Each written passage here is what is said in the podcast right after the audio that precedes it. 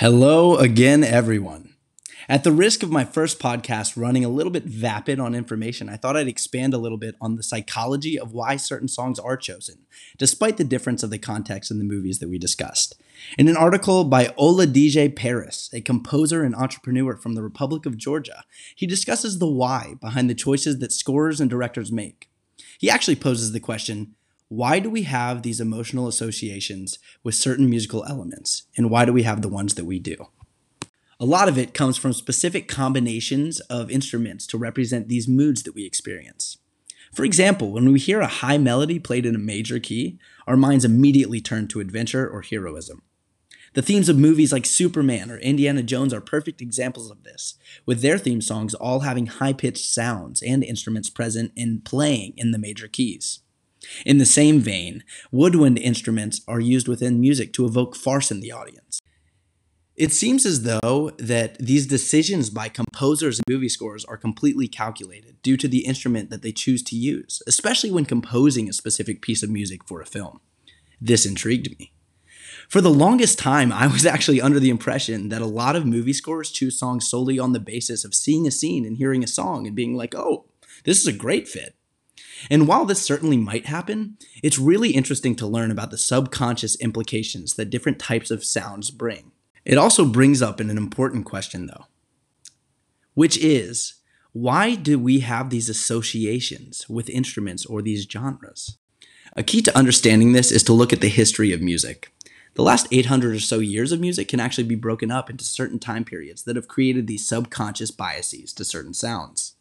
These eras span from roughly 1150 until now, and in chronological order, we have the medieval era, the Renaissance era, the Baroque era, the Classical era, early Romantic era, late Romantic era, and the post Great War era, which is basically where we end up at today. While each one of these eras were certainly contributors to our emotional connection to sounds and instruments, the times where most of these nascent relationships became more established were during the Baroque and Romantic periods.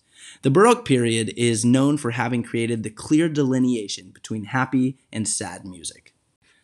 While both major and minor sounds are thought of as pleasing per se to the ear, minor, as you probably know, is for sad and major is for happy. Famous songs in the minor key are the Godfather theme, the Imperial March, Darth Vader, and the Kill Bill theme. Major key songs and uh, theme songs are the Indiana Jones theme, the Magnificent Seven theme, and the list goes on. What isn't pleasing to the ear, though, is dissonance. This is used to accompany scary or unsettling scenes within film. The Jaws theme or the shower scene in the movie Psycho are perfect examples of this. After the Baroque period, we have the Romantic eras. Now, these eras did a really good job at expanding this idea and complexifying the simple major minor dissonance ideologies and strategies. They added genres with a sense of heroism, great tragedy, as opposed to just sad, deep romance, and more.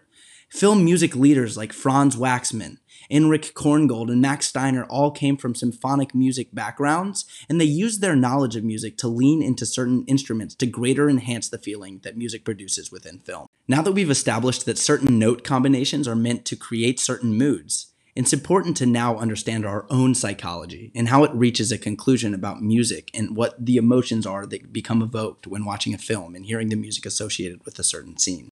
So, when a movie score works well, there are a number of different contributors. Firstly, the music needs to communicate that which is unspoken.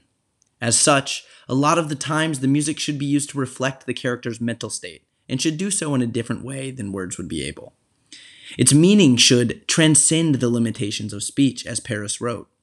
Jerry Goldsmith's score of the movie Basic Instinct heavily leans into this idea, and he uses music to bring out the inner conflicts of the main character. As the lead, Detective Curran started to go mentally off the rails. The music started to align less and less with what was going on, and this represented how confused and distorted his mind slowly becoming. While it's obvious that he is struggling, Goldsmith's use of, and I quote, dissonant string swells and interpolated notes remind us of this inner conflict. Another indication of a good score is that it tells us the mood and could perhaps be used to tell the story as if to substitute the dialogue if there were none. Philip Glass's score of the documentary Powaqqatsi is a perfect example of this, as the movie completely lacks dialogue, but still has a very cohesive story through its use of music. Below, I'll include a clip of this to highlight it. The music in a film should also foreshadow and let us, the viewers, know what the world sounds like. By getting insight into this world and the aura of the characters in the film, audience members will automatically feel more engaged and immersed in a certain production. Many composers and scorers follow these formulaic strategies because they work. But others have a much more avant garde style and see how far they can stretch the malleability of these emotions and people's connection to music. Hans Zimmer did this in his score of Dunkirk, where he made the depiction of the battle a sound design heavy sonic palette that made the events of soldiers in soldiers' costume be understood through the modern ear. The true challenge of the composer and the director is to decide whether to abide by these established conventions and maintain the status quo, or go against the grain and surprise the audience. This is why I touched on how competitive the industry was in the other podcast, because each composer or movie scorer truly does bring their own values and ideas about cinema and music. I hope you all enjoyed this brief history and this extended lesson about movie scoring and helps you better understand the choices that were made in the scenes that I presented in my video and that I spoke about in my other podcast. I hope you all have a wonderful and blessed day.